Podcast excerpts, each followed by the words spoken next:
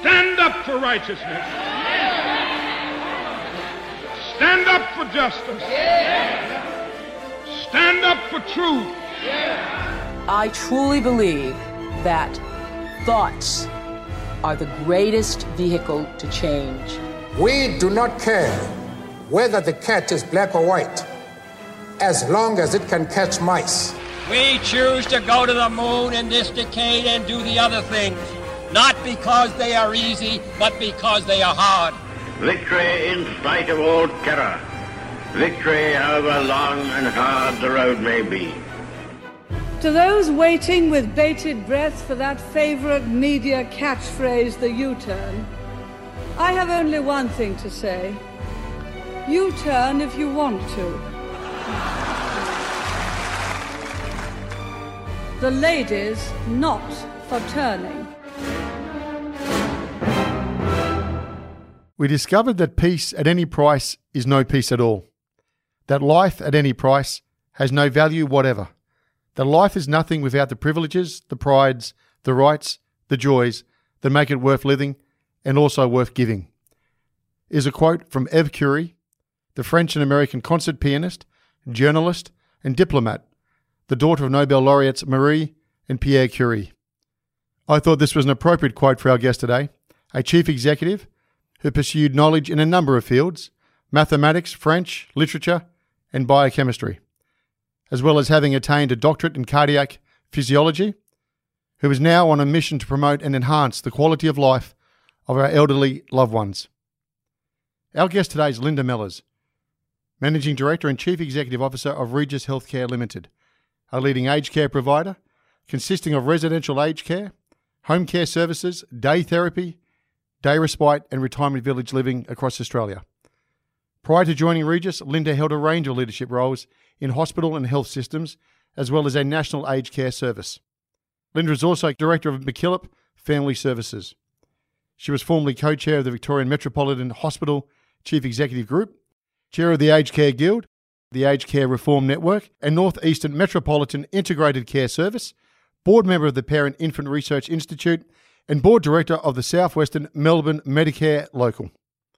Hello and welcome to another episode of No Limitations, a show where we speak to elite world class performing men and women and unlock the secrets and influences that have shaped their destinies and that you could apply to your own life. For our first time listeners from all over the world, please don't forget to subscribe on your preferred podcast platform. And for our listeners in Singapore, France, and Japan, a big hello. I am your host, Greg Robinson, Managing Partner of Blenheim Partners, Executive Search, and Board Advisory. In today's episode, we gain valuable insight into an industry on the cusp of major reform, having gone through an eye opening Royal Commission and a global pandemic that has seen their residents as some of society's most vulnerable, among a myriad of other challenges that will definitely test one's resolve. With Australia's ageing population continuing to rise, Linda, at the helm of Regis, is uniquely positioned to make a profound impact on the way we tend and care for our elderly loved ones today and in the future. So sit back and enjoy Power Through Purpose. Linda, welcome to the show. Thanks very much, Greg. It's great to be with you. You've got to be the original for us of tap dancers. We've never had someone from a, a tap dancing pedigree join the show. Oh dear, actually, I haven't tapped for the last couple of years because of COVID. I thought you'd be tapping regularly I, at home. Oh, look, I, I did have a board where I was still tapping, but I, I haven't haven't kept it up recently. But I'd love to get back to it. It's one of the best things I've done. Learning how to tap when you're over forty is some of the best brain training I think that you can do. For the first year, uh, when I started tapping, my right leg would cooperate yeah. and my left leg wouldn't. Okay. My brain would send the message, and I'd look at the leg and I'd wait and wait and eventually it would do something, but it took about a year for it to catch up to the right. Oh, okay. Now, the second part in the pastime, I know you're an exciting person to get to know, Chief Weeder as well. Oh, I love weeding. Don't don't make fun of me for being a nerdy weeder. Um, I, I love weeding. It's a bit sad. I've got uh, my next door neighbour is a GP, mm-hmm. and he has passed some diagnostic type comments my way oh. uh, as he's walked past as I'm weeding the nature strip because he he finds that a little bit odd. And the funny thing is, I'm married to a landscaper, oh, no. and like all good trades, my landscaper will not weed and he will not maintain the garden. He'll mow, but everything else is mine: the pruning and and the weeding. Where's mum and dad from? Mum and dad are from the UK, so both from Nottingham. Migrated to Australia a couple of weeks after they were married in 1967. So, good Robin Hood country and a busy city. Moved to Australia, landed in Perth, and were there for the first year or so, and then uh, moved over to Melbourne. And so, for you, what stimulated the emphasis on education? Look, it's been really interesting. My dad, he tells me he would be one of the only people in Australia who has a qualification at every single level of our education system, from an apprenticeship up to a PhD. And he did that over a really long period of time, as you can imagine, and with four children as well. So he did his PhD part time over eight years with a young family. My mum didn't have the benefit of education. So she's really bright naturally. Um, but, you know, the time she grew up, the education of girls just wasn't a priority. So for my parents, they came to a new country. They had four daughters, and both of them were adamant that their daughters would have education opportunities um, equal to any male and that they would support us through whatever educational opportunities we wanted to take up. And it sounds like you did take it up because you had quite an expansive set of reading when you're at university. I was a full time university student for nine years.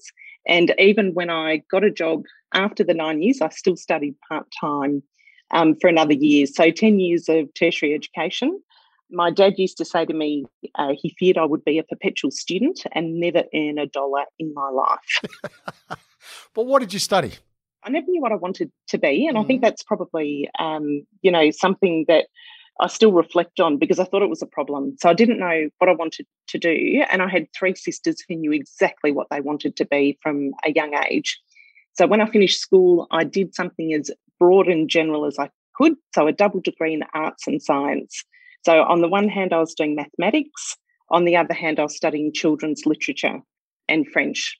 So I did that and then an honours year in physiology which was really interesting and, and looking at diabetes. And then I launched from there into a PhD. And you'll be fascinated, I'm sure, with the title, which I think, if I can remember it correctly, was The Mechanics and Energetics of Isolated Papillary Muscles. I think I read it not that long ago. well, you'd be the fourth person in the world then who's read it. So, what does that actually mean?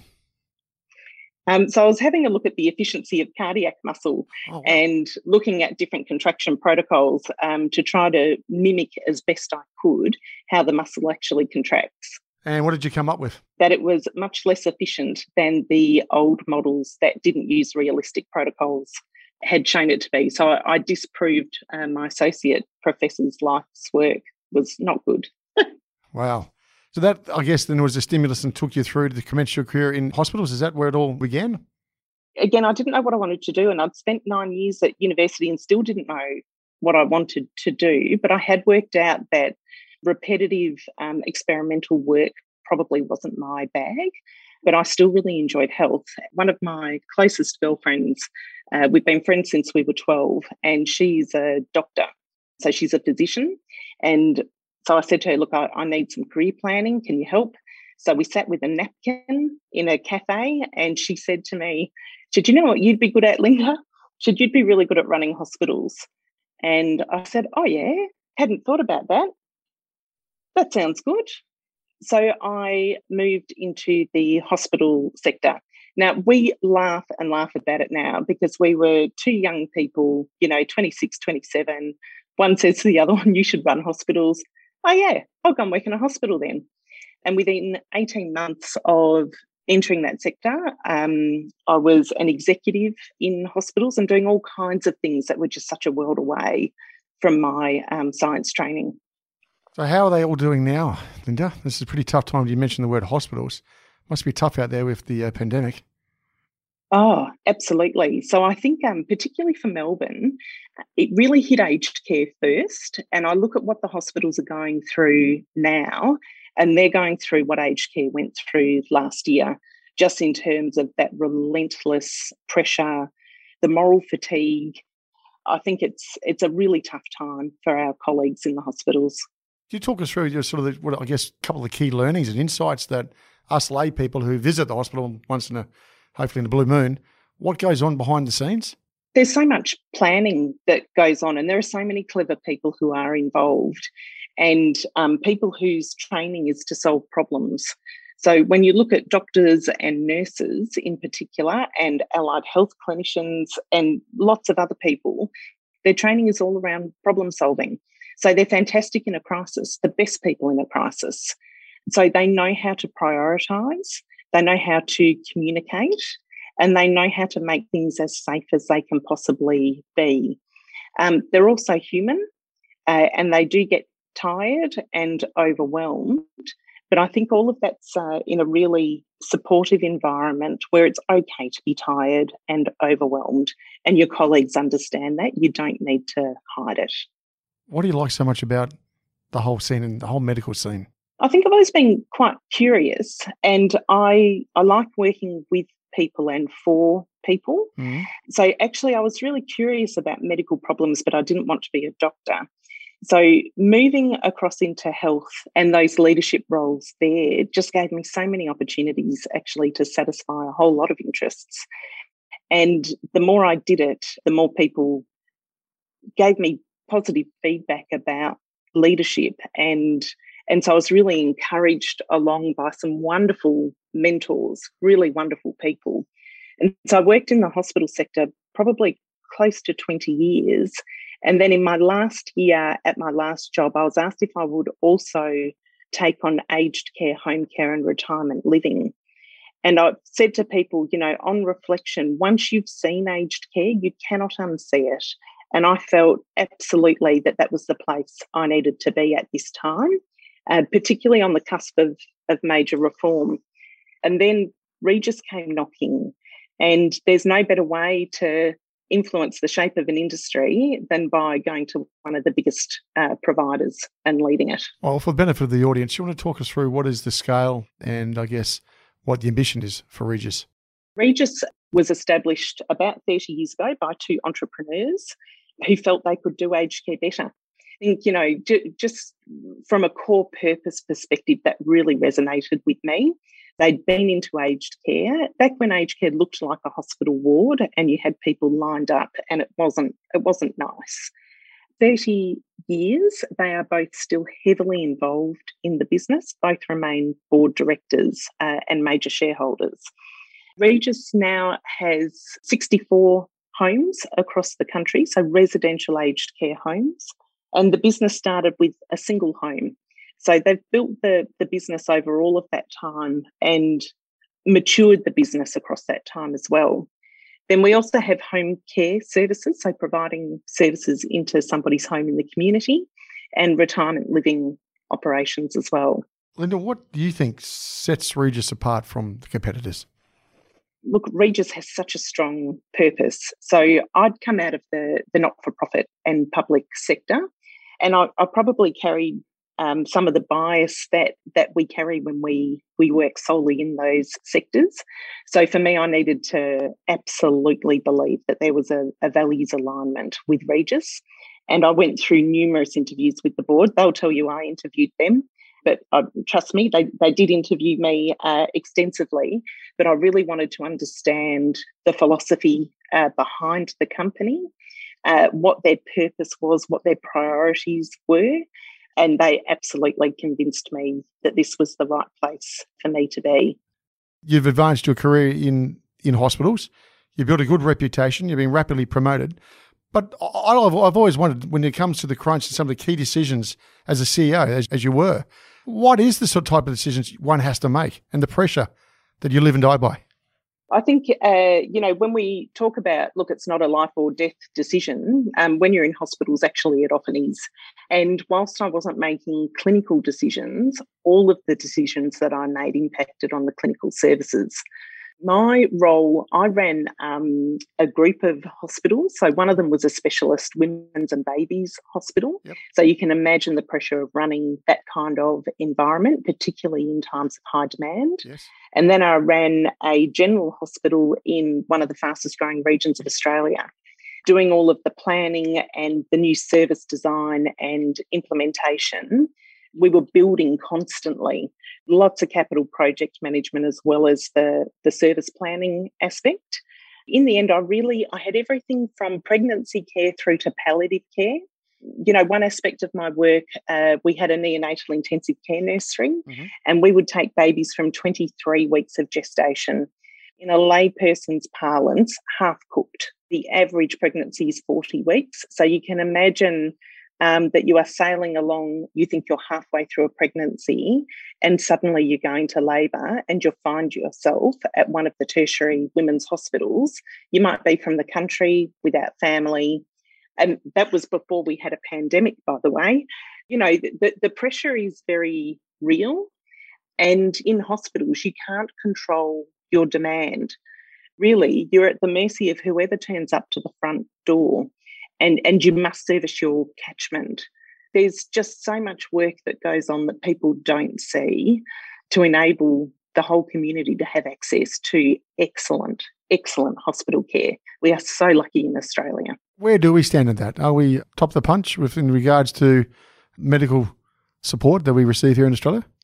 Absolutely. I, yeah i think it's absolutely wonderful. A person any person regardless of means has access to the best hospital care and what would you change? If you had the magic wand and we had the chance to review for all of Australia, what, what, what could change? Mm, this one might be a bit controversial. I'd love to take some of the politics out of health, um, out of health planning, health funding, um, just to have that stability that's not linked to um, election cycles. That's the travesty of it all, isn't it? It is. So you build a career in, in this sector, you become CEO, but you get tapped on the shoulder and you go to this group called Regis. Why depart? Why go down this down this new industry? It's a really good question. So I loved my time in the hospital sector mm-hmm. and um, didn't intend to to leave it. And then really looking at the opportunity that I had in my last year of my um, former role to take on aged care as well, I could just see so many opportunities to contribute. And aged care just hasn't had the profile that other sectors have had. So I just thought it was a real opportunity to move across and make a real difference to people's lives. And I say that from um, the perspective of the residents and the clients, but also their families, and really importantly, the workforce. And then, of course, I had mum and dad in my ear saying, Can you make sure it's all right for us?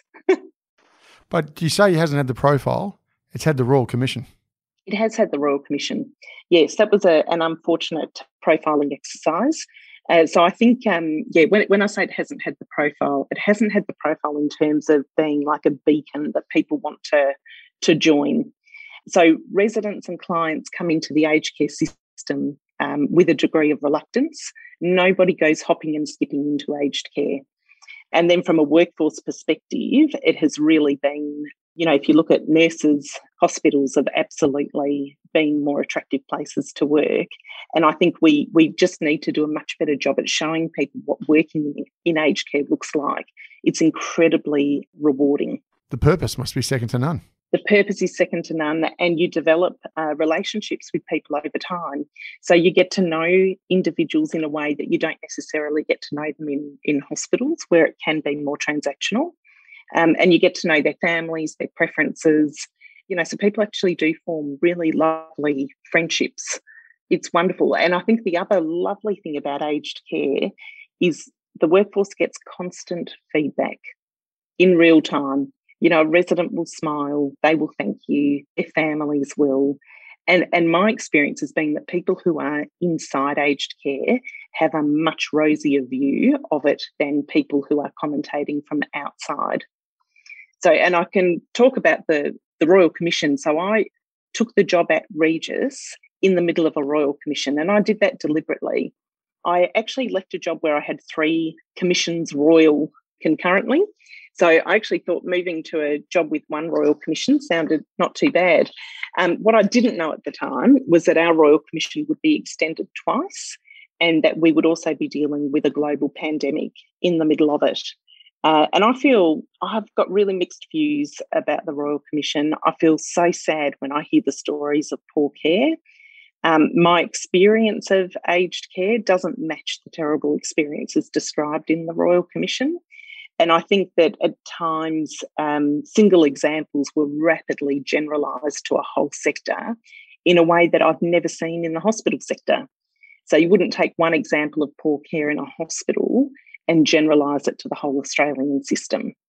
But we saw a lot of that through the Royal Commission and a lot of shame and a lot of workers really um, questioning themselves and whether they wanted to stay in the sector and I think we're still feeling that with the the turnover and the burnout. So it's what demoralising for a lot of people, is it? It was. It was really demoralising. I've often used the word. I, felt the workforce was demonised, and uh, when you meet aged care workers, by and large, they will be the kindest, most compassionate people you will ever meet. And they do the work of caring for somebody else's loved one as if they were their own. So to demonize people like that made me really sad. So, Linda, look, maybe can you give me an opposing view or, or, the, or the view that you see? Can you walk us through a modern aged sort of care facility? Sure. So I think um, the the modern aged care facilities are nothing at all like the old ones, and I, I've actually just broken one of my own rules, which is not to use the word facility. So I call them aged care homes because facility to me sounds really institutional and horrible. Mm. And that's what we're trying to get away from. So these days, uh, most of the rooms are single rooms, and most most residents have an ensuite as well, and they're they're lovely rooms and lovely ensuites. Uh, there's been an enormous amount of work on food um, so the dining experience, so I go and, and have lunch or dinner with residents, and the food is fantastic. It's really, really lovely food. There's a big emphasis on lifestyle and activities. And you see really lovely friendships and communities between residents and residents and their families. This is all, of course, um, outside of the COVID world that we're living in at the moment, where there's so much restricted access to older people if I'm living in that community, am I am I fearful? Because there's been there's been an enormous amount of again, I'm not sure if it's beat up is the wrong word, but we've just pushed and pushed COVID so much in this country. I think the media's got a lot to answer for it. But it must strike is it just exacerbated fear? So most people are fearful when they come in. Yeah. Um, I cannot tell you how many residents have said to me if they'd have known what aged care was actually like, they would have moved in sooner. So we've got a real image problem in aged care. Okay. And as I said to you, nobody comes hopping and skipping no. to enter aged care, no. but we can make it the best that we can for a person if they can't live in their own home any longer. So it's never going to be their own home, but we can make it homely. Uh, we can make it um, make the experience something that they value, and I think the fear means to me that we've got a lot of people living in the community who are not actually getting the care and support that they need or deserve because of that fear. What's been the impact, again, of pandemic of immigration? Because I understand a lot of the workers come from overseas. That's right. So, from a, a Regis perspective, 70% of our workforce was born overseas. So, they either grew up here or they migrated for work.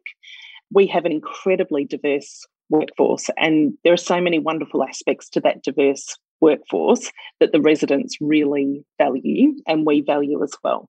So, closed borders actually, that's a, a workforce pipeline that's really important for us. Um, and so, we're very much looking forward to the day when borders reopen and, and we will have greater workforce supply. So, tell me, Linda, you've been pretty upfront about this. So, you know, you used the word demonised and that's a strong word to use. We've got closed borders. In terms of uh, as a leader, how do you inspire those to one remain in the sector, and two come into the uh, uh, the home? It's a very good question. So if I if I tackle the workforce question, there was an aged care workforce census released just last week, the average turnover, average in our sector is 30%. 35% for registered nurses. Coming out of the hospital system, you know, I would see turnover rates of between 3 and 5%. You can't help but just be shocked and alarmed at the turnover. Um, so we need to do much more for our workforce. We need to make it um, more attractive, obviously, for more people, but something's going wrong with retention if we have turnover of that rate. And again, that's an average across the sector. So I think there are issues around workload that the Royal Commission picked up, and we've got really firm recommendations around workload, and government has committed to providing more funding for more people on the floor. So that will absolutely help. There's also a, a case around work value. So the, the work hasn't been valued terribly well. There's a, a work value case up in front of the Fair Work Commission at the moment. Um, so that'll be heard later this year and into next year. But there's such pay disparity between our sector and the hospital sector and the disability sector. Why is that? Why aren't people getting well compensated for the work that they do? It's a really good question. I think it's uh, it probably relates to the valuing of feminised work. So I think there's something in there. The feminised workforces are often paid less than more diverse, gender diverse workforces. So there's something there that we need to address. And then I think it really has been how much value, how much visibility has the general community had on aged care? More people need to be looking into our sector. They need to be looking at what's going on and helping helping the sector to move forward. Yeah, but retirement living now in certain parts is can come in at the age of fifty five, can't it? So I've got retirement living, then I've got aged care, which may be the next step. But we're addressing this at a younger age than we did 30 years ago. So the average age of entry into residential aged care would be about 84 years of age. Um, and people are coming into residential aged care now when they're older, they're more frail, more underlying health conditions. So, aged care in the residential sense is turning more and more into subacute care, so a much higher level of care. And then part of the government's policy changes and part of the reform is to support more older people to live at home for a longer period of time if we can provide care and services that are appropriate for that person into the home. And that is absolutely sensible policy, and it's what older people want. We know that somebody's experience of aged care is only ever enhanced by having a known group of carers. Right. So that turnover is is poor from an experience um, perspective. Yep. It's really expensive from a company perspective. We invest an enormous amount into training and onboarding. And so, you know, if somebody leaves quickly, that's it's it's not money well spent. Is it prohibitive for most people to have aged care? A sense of cost? Not at all not at all. So I, I think this is where, you know, um, like my earlier comments about us being so lucky to have the hospital system that we have in Australia accessible to anybody, we have the same accessibility for aged care. So any older person, regardless of means, can access aged care and they can access beautiful aged care. Um, so we've, we've got a couple of different systems. Um, so somebody with the means to to pay is required to to pay a contribution towards their accommodation, and they can either do that through a refundable accommodation deposit or a, a daily rental type charge. If you don't have the means to pay, the government actually pays the accommodation charge for you, and then the other charges are capped at a percentage of the pension. So aged care is actually accessible to every person in Australia. What are you going to do then, Linda, to attract the, the staff that you need to stop the turnover? So, one of the things that I'm really keen on is that we value the work of carers. It's really important. This is extraordinary work that they're doing. It's hard physically, emotionally, you know, and there's grief associated with it as well. So, yes. all of that needs to be understood and valued. We need to train and support our workforce, and we need to pay them a higher rate so that they're not tempted to go off into other sectors that pay more. So one of the things that you'll find in the, the commentary is around you can get a job stacking shelves in a supermarket. Yep. Probably don't want to make that comparison because I don't want to, you know, suggest that's that's lesser. But There are so many job opportunities at that pay rate that don't require the training and the skills that aged care workers have. They ought to be rewarded for the training and the skills that they have. So, what's going to be the trigger to change it? So, we're working as a as an industry on workforce strategy. Um, so, there's a, a lot of work that's underway at the moment. Work around training, work around supporting structures. There's a lot of work around making sure that providers have appropriate governance, appropriate values, that's all part of the reform that is being pushed through at the moment. Uh, and all of those things will contribute to workforce stability. So, are you impressed by the recommendations of the Royal Commission? And the only reason I ask that, Linda, is there's so many Royal Commissions we've done as a nation where we, we look back 20 years ago, that last Royal Commission, and very few things are ever followed through with. So, with this Royal Commission, it came off the back of a decade of reports saying the same thing. So, did we need a royal commission to know that we've got a problem in our sector that needs to be addressed? No, we already knew. What we're hopeful of as a as an industry is that the Royal Commission gives some clout to the recommendations that may very well have been made before and made repeatedly, but now they've got a Royal Commission sitting behind them. The response that came out from the federal government was a firm response to support the reform and they've put money behind it, and we can see that money in the forward estimates.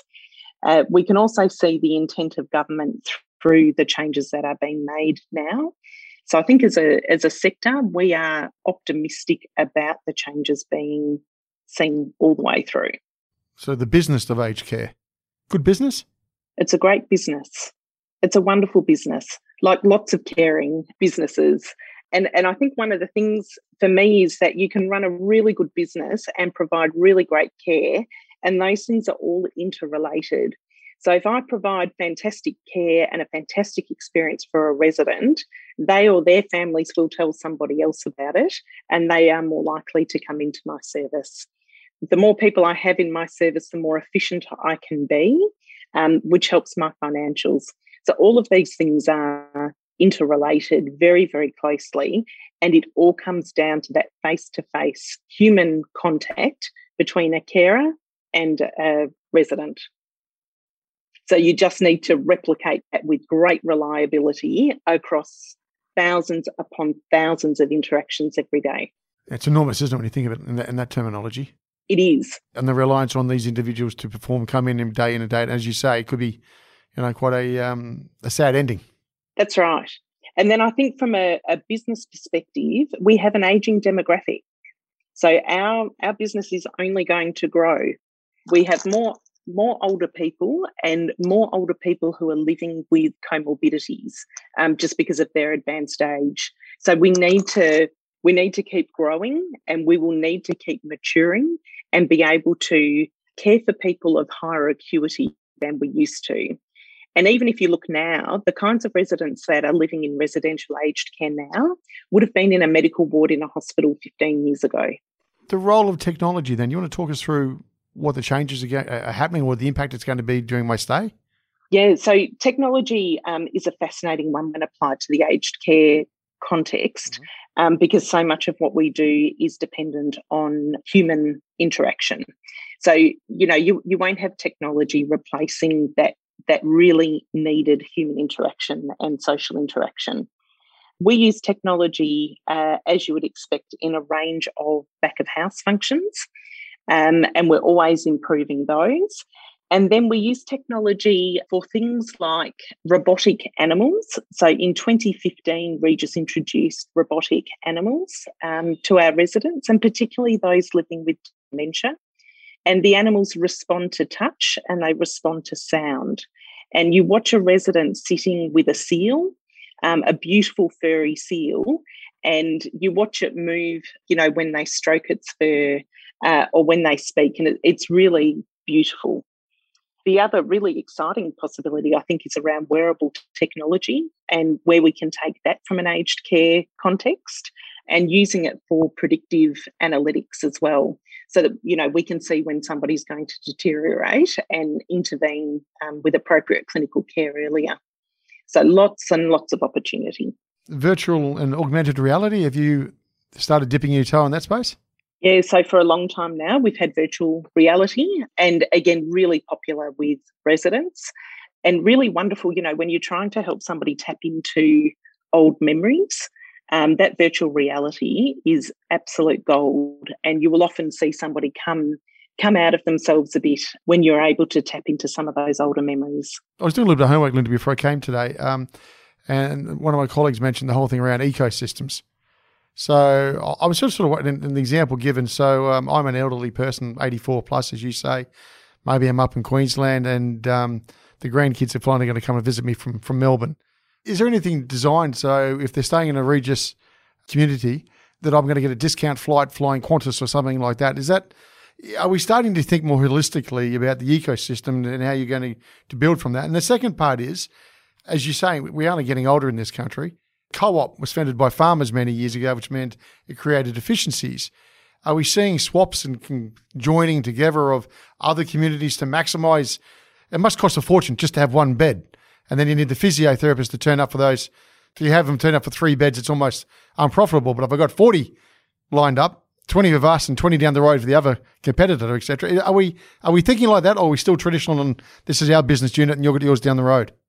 So I think there's a real um, a real mix. So I think if you think about things like um, people traveling, so in the context of COVID, one of the things that we did was um, roll out iPads to every home very quickly, train everyone on how to use FaceTime. Yeah, wow. So we had older people talking to the grandkids interstate yep. using FaceTime, and that's been really fantastic one of the things that we can do because we have got the national footprint is help older people take holidays.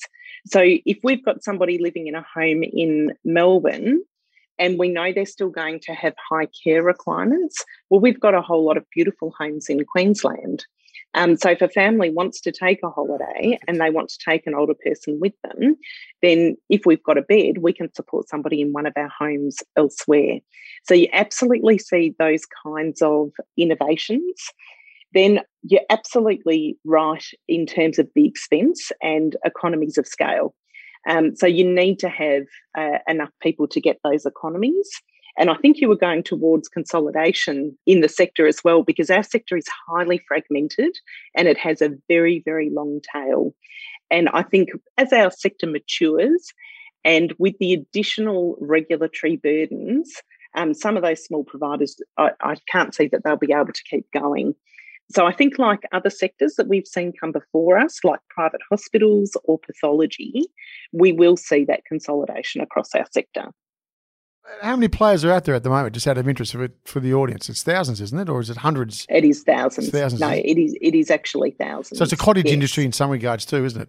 Well, look, you, you go from one extreme to the other. So you will have single home providers and then you've got listed providers. Um, but even as one of the biggest providers, we've got about 3.5% of the market and okay. we're one of the biggest. So you are looking at a highly fragmented sector. And then it's the same with home care. And home care is a volume business. You can't survive unless you've got the volume. So, again, I think we will see some consolidation there as well. And so, look, if I'm going to put my loved one in, is it going to cost me an arm and a leg? Well, again, you've got choices around that. So, people with means have some responsibilities around paying for accommodation. Yep. Government supports every resident, regardless of means, around basic care and services. Yes. Um, but there is a daily charge on top of that. And then you can choose um, if you want additional services as well. So the way it works is if you do not have the means to pay, yep. you can still access aged care and beautiful contemporary aged care. Do Australians know that? Because I, I, sometimes I think that they think, my God, I've got to, you know, sell the house and etc. just to put my loved one in some sort of safe and secure and happy environment. I don't think it is well understood, and it's complex it is actually a really complex system. So, uh, you know, I like to think I'm of above average intelligence. I come out of a complex system in terms of health and hospitals. Well, you got to be because you've got both your legs working when you really get going on that, on that dance floor. That's right. Um, but I, I, had to go and do a course to understand all of the um, the aged care funding models. So I think that the most important thing is that the accommodation deposit yeah if you are required to pay one, is fully refundable. And I think that is not understood. So does that mean I'm means tested then? Is that is that is there some sort of benchmark? Is there? That's exactly right. Yes, it's a means tested element. So if you've got um, means, then you would be expected to pay towards your accommodation, but you have a choice. And that choice is you can either pay it as a fully refundable deposit. Okay. So a lump sum, and that's where you hear people talk about the bigger numbers in the hundreds of thousands of dollars. Yep. Or you can pay a daily fee. So I think if you, again, if you put into a layperson's parlance, it's like buying or renting a room. Gotcha. So you have choice. So you don't have to sell the house if you can afford to pay the rent. Who's leading the way in the world here in what, what you see as the best structures in aged care? Yeah, that's really interesting. Um, I think COVID has exposed um, problems in aged care across the world. Okay. And, you know, the issues that we're dealing with in Australia are not isolated to us. So if you look at what's happened overseas, they're all having the same conversations. I think there are some really interesting models coming out of places like Denmark and the, the Netherlands, Mm-hmm. um, particularly when it comes to dementia care. So, more than half of all residents in residential aged care are living with dementia. All right. As we move forward, I would anticipate that that will increase because more people will live at home where they can and have home care services. Okay. Um, so, we really need to be looking at models of care for those who need memory support. I had to say it, it's an enormous market, then, isn't it? When you when you speak of it like that, what have we got in place to to manage that? Are we are we thinking that far ahead at the moment, Linda? We are, and working with residents with dementia means that you've really got to think about the built form and the design, as well as everything that you do from a care perspective. And I think that's where we're making progress in Australia is actually having a look at what, what does the building need to look like? What's the carpet that we choose so that we don't create um, depth perception or kind of visual illusions uh, for people? And how do we work out the layout so that somebody can safely wander? Because often residents with dementia Yeah. want to wander. And so why wouldn't we let people wander? We just need to make sure that it's it's safe for them and also stimulating for them. So there's a lot of work to be done around there, but I think this is really an opportunity for our sector to have a look much more closely at dementia models of care. And look, what's happening during COVID, Lynn? From what I'm hearing, there's 12 to 18 percent, anywhere between that, and maybe even higher, of Australians who may not get the double vaccination. And yet, you know, government's going to say, well, once we crack that 80 percent, we're we're we're okay. And are you going to prohibit me from uh, visiting my elderly grand great grandparent or grandparent because I choose not to, under my freedom in this country, not to be double vaccinated? What what, what happens here now? With COVID, we're really um, moving very much into looking at the rights of an individual against the rights of a community. So, in our sector, government mandated that every aged care worker must have the, the vaccination, and, and we're at 100%. So, any residential aged care home that you visit will have all of their staff vaccinated. Government also rolled out a vaccination process for residents, and I think we're sitting around 85 to 90% of all residents in residential aged care are vaccinated.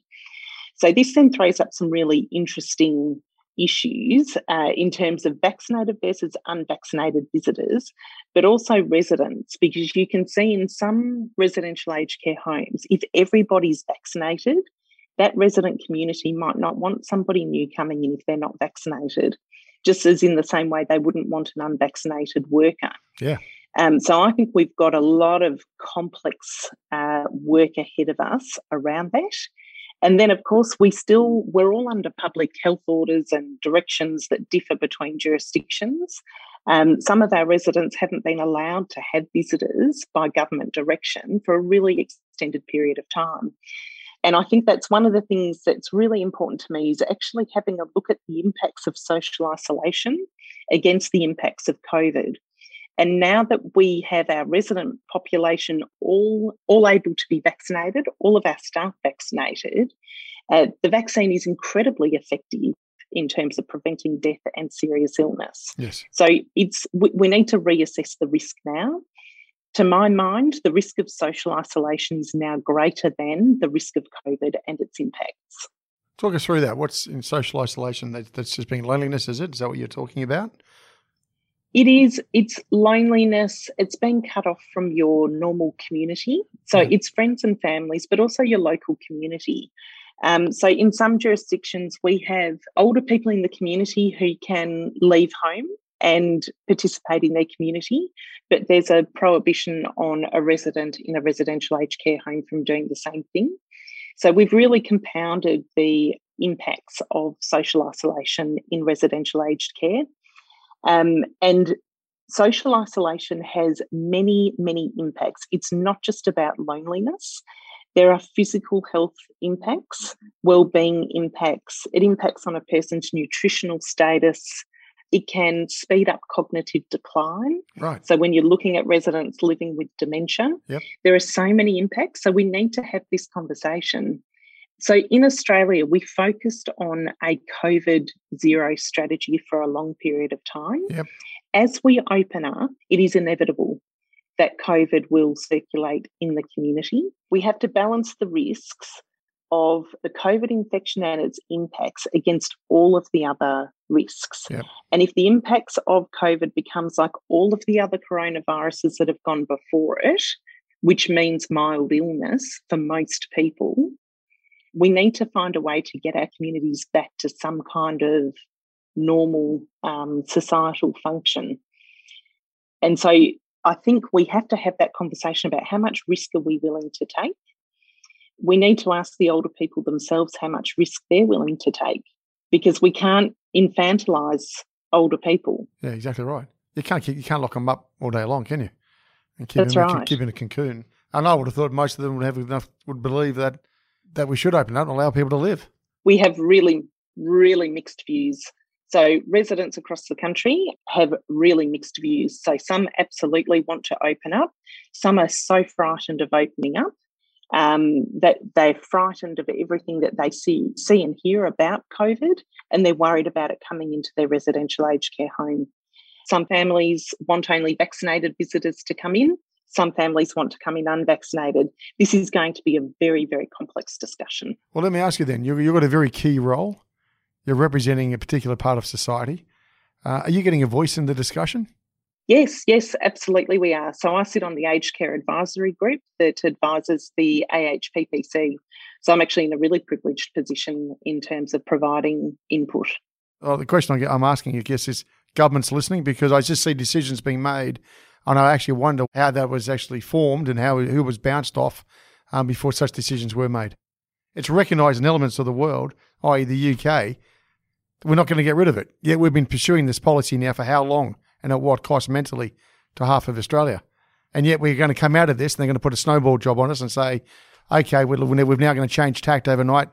Let's move forward. Well, where, where, was the where was the thinking? Where, where where was it tested? Where was it pushed back against other people in, in society or business heads or whoever was making that decision? So, in your, I guess, in representing your area, are you getting a voice at that level? Is what I'm asking. Yeah, so we are, and I think um, you know, I, I often said to people at the beginning of the pandemic, we were thinking in minutes and hours, not days and weeks and months. And the decisions that we had to make at the beginning of the pandemic were really time pressured because of the, the risk. Um, we're in a different context now with vaccination. Um, so we need to take more time now to fully consider all of the risks and all of the circumstances. So I, I think it's a community discussion. Um, we need to remove the fear of COVID for vaccinated people. Okay, so we have the discussion, and I'm I'm the premier, or I'm, or I'm the I'm the prime minister. I'm dialing in the CEO of Regis, and I've got the others around me. What's the answer? Which way are we going to go? I'm not sure there is one answer. And I suspect it's going to come down to uh, communities of residents in individual homes having a voice about what it is that they want in their home. And that's part of our quality standards as well. Um, there is always, of course, the chance that um, governments will mandate vaccination for visitors and only allow visitors who have been double vaccinated. There's absolutely a chance that that might occur. And again, we need to have a discussion about that as a community. Mm, interesting times. What's a leader to you then? So for me, leadership is really about providing the guide rails for people. So I don't like uh, command and control type structures. I think the role of the leader is to paint the picture really and set the expectations and then let other people work out how they're going to meet them. You need to support people through, but you also need to give people a chance to learn. And I think one of the most terrifying things that happened to me early in my leadership career was when I had a, a CEO say to me, Linda, you, you will make mistakes and we're going to let you make them. And as a recovering perfectionist, I almost lost my mind saying, What do you mean you let me make mistakes? Of course you'll stop me. And he said, No, actually, uh, there's no better learning environment than fixing your own mistake. So I think as long as the mistake isn't harmful, we need to let people learn and make it okay for people not to always be right. Do you think the concept of leadership's changed in the last 24 months? Um, if I look at from the outside of things as a search firm, ESG is mentioned nonstop. Different values, purpose, my my role in society. If I can, when I go to work, is this the appropriate leadership that is going to take me out of this pandemic into the you know hopefully the next bright period ahead? Am I confident in their ability, as you say, to to lead and make the, appropriate decisions? And as a leader, I assume, and I would have thought, you're probably feeling more scrutiny or being watched by those looking up to you than than ever before as well. I think coming out of the health sector, a lot of those things were standard in the health sector anyway. Okay. Um, so I think for me personally, it's not too much of a, a change in terms of those expectations around really thinking in a very holistic sense.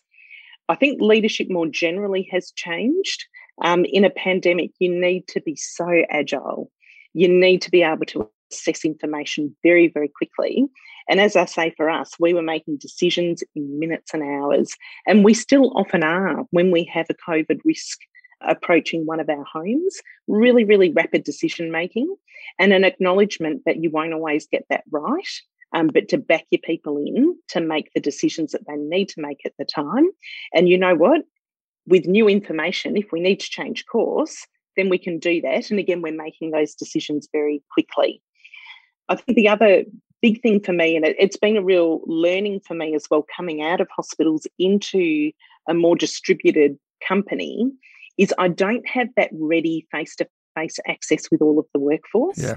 So, you know, I used to walk around a hospital, I'd see all of the nurses and the doctors and the physios and everybody else. I could talk to them. I could come in at night time and talk to a whole lot of them or on the weekend. Here, I've got 64 homes across the country, and I haven't been able to fly now for a really long time. So, how do I then connect in um, so that people feel that they know me and they know where I'm going, and I get to hear back from them directly? So, we've been doing a lot of work around that. Um, I said to the board when I started, um, you know, they said, How will you go about 64 homes? I said, Oh, it's my personal business to know every manager that we have in the place and hopefully a whole lot of people below. They said, How will you do that? I said, Well, I've been doing it. So, so that is what I do. And it's really important that the managers know me directly and that I know them directly. And if they feel they've got a problem, that they can call me anytime that they need to and know that they will get a reasonable response. So that's really important to me from a leadership perspective is that people know that they can come to you with a problem and that you're not going to overreact. So I, I think that that's important. We've done all kinds of things using technology. Mm-hmm. Technology is never ever as good as face to face. But you know what? It, it's done the job for us, and and there's a whole lot of that that we will build into our business. But I tell you, from my perspective, I cannot wait to jump back into an aeroplane and get back out and talk to residents, talk to their families, talk to staff, um, see how the home is operating. You can't beat being in a home to understand how it's working. So what are you doing, Linda? Are you writing the uh, the weekly update, or are you having your are you doing a video, or are you doing your Friday afternoon Zoom? What? How are you communicating to me? So I I write all of my own updates. I don't have anyone else write them for me because I, I feel I really I want people to hear from me directly. Um, so I do that. Uh, we're holding a fortnightly WebEx with all of our manager group, and I front that. Happy to take any questions, you know, at any time. I've done a, an open Zoom for staff today, um, so anybody can dial in. So we're, we're doing a lot of that. The, the other thing that we're doing is a, a weekly wrap from one of the executives. I think one of the things we can all do as leaders in the middle of a pandemic is normalize how we're all feeling.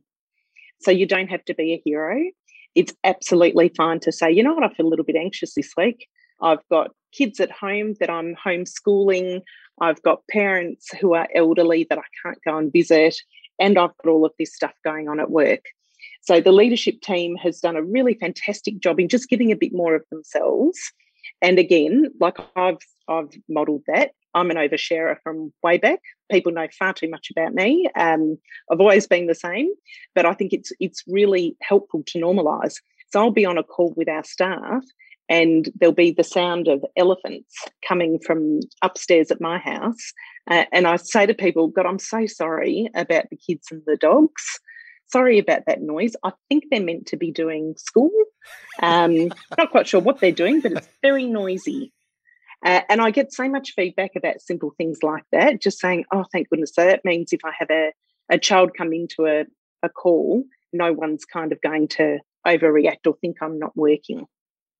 What about the, the really difficult parts now when um, you've got to bring new people in? How are you finding bringing new people in during a period of COVID? That's hard so for me, I'd only been um, with Regis for three months before we heard about this global pandemic. And I've brought in a lot of new people in the middle of a pandemic. And to watch the way people respond has actually been a lesson in leadership. It really has. The people who've come in and just assessed a situation and said, right, I can see my role here, and I can see I'm not going to have the start I normally have, that I'm not going to have a proper induction, that I'm not going to go around and visit all of the homes and meet all of the people face to face. So, how am I actually going to cope with that? And it's been remarkable. I think the adaptation of everybody has been remarkable. I'm interviewing people all the time now over a screen. Uh, I have people starting that I've never met face to face. I've made all of my assessments over a screen. That's so unusual, but I think, you know, we, we're adaptable. It's the way the human brain works. So, what's the good side of uh, being locked down then? For me, I get to weed more. so, there are so many good sides to lockdown for me personally. Yeah. Um, so I, I work really, really hard. And on the weekends, I love nothing more than not leaving the perimeter of where I live. Lockdown now means that I have to do that. So I get to potter around the garden. I get to play games with my kids. I get to take the dogs on walks. It's all roses for me, but I also recognize that for most people, particularly those who moved about the community much more, the impacts are enormous. For me, I haven't found the impacts to be too bad just because of the way I, I live my life anyway. You talked earlier about the feminized workforce. Can you talk to me a little bit more about what your thoughts are around that? Because you are a chief exec. So is there ceilings to break through? Is it is it difficult based on your experience, or what what were you trying to outline there for us? So about eighty percent of my workforce is female. Mm-hmm. So that's what I mean by a feminised workforce. Okay. Is that most of the roles, especially the care roles, are held by women. Across all businesses of any description, the further up you get, the, the less women there are working in health and, and hospitals and now aged care, um, because it is such a feminised workforce, we're all used to seeing women managers and leaders. There is that really great saying, you can't be what you can't see. Yeah. Um, I've always seen great women leaders and had great role models and mentors. Linda, you, you seem to advance fairly rapidly in your career. As you say, you're studying a number of subjects at university, unsure which way you were going to go, and then um, embark as a young scientist into a career which leads you to become chief exec. Um, one of the big interesting things I've always noticed being a search consultant is how many people could have got there, but just don't get there because of that lack of confidence when they really sit down and, and express it to you.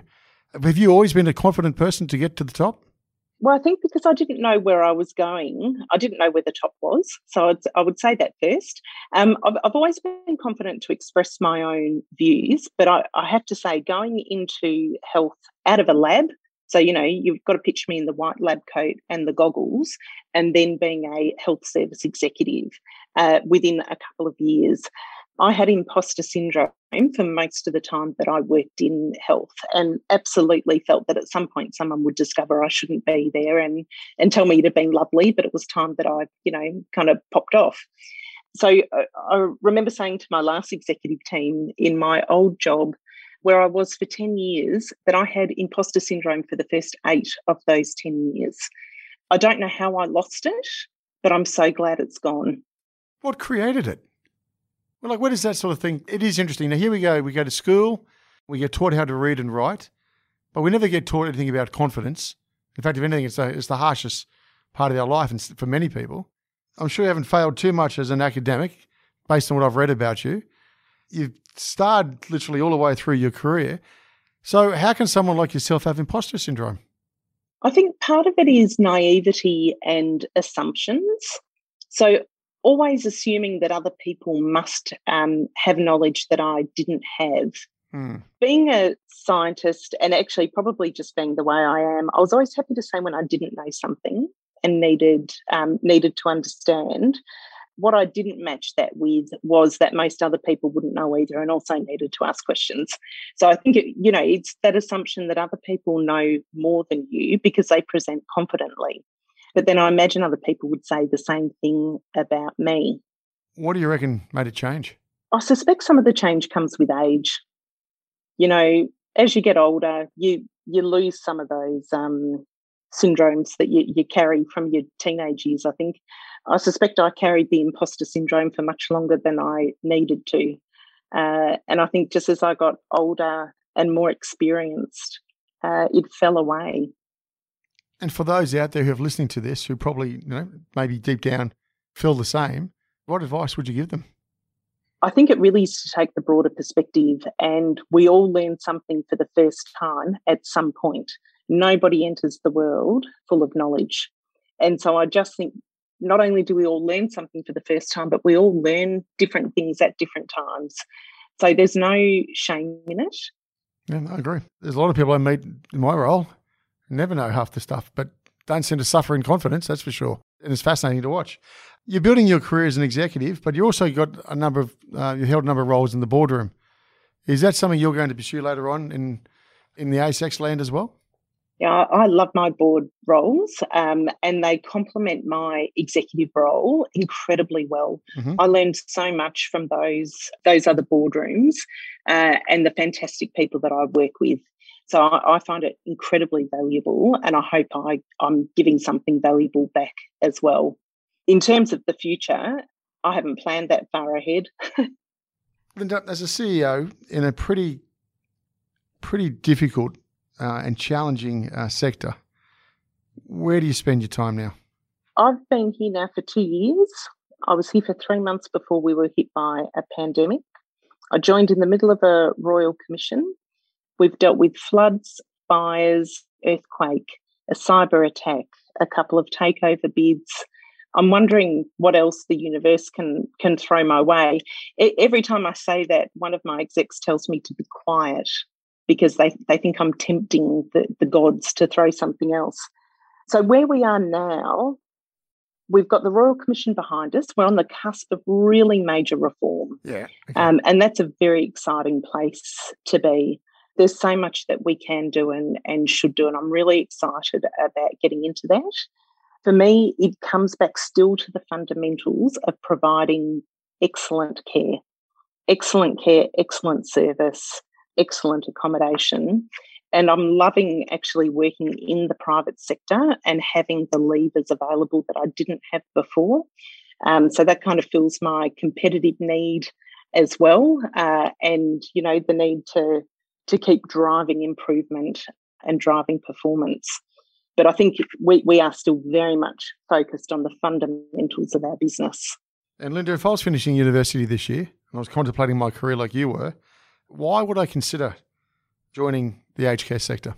That's a great question. And interestingly, having recruited a lot of people lately and asking them why they're interested in aged care, I think I might actually parrot some of their responses, which has been people have worked in all kinds of different sectors and they're looking for purpose. And it goes back to what you were saying before around, you know, the focus on ESG and purpose. Yeah. this is a, a sector that is absolutely full of purpose and goodwill and it needs all of the commercial strength behind it as well. So it's a wonderful combination. If you were to look back at that young lady who was studying what science, literature, French, and everything else you were studying, what advice would you give her today? That it'll all be okay. That there are many, many different pathways. You know, there's no one correct pathway. You know, sometimes I think, oh, would I have done a PhD? But everything I've done has taught me um, so much, and I, I use it all. Maybe not the direct technical knowledge, but the research skills, the writing skills, the communication skills. I use all of them. So I'm not sure I would um, change that. You're a long time working. So I think if you've got the opportunity of education and a really good broad education, you know, there, there are worse ways that you can spend your time. Uh, so I would really encourage that. And then I think the other thing I would encourage myself is to just keep taking the the opportunities that are offered and to only do things that you like. On that, Linda, I really appreciate you making the time to join us today. It's been a pleasure. Thanks so much, Greg. You've been listening to No Limitations.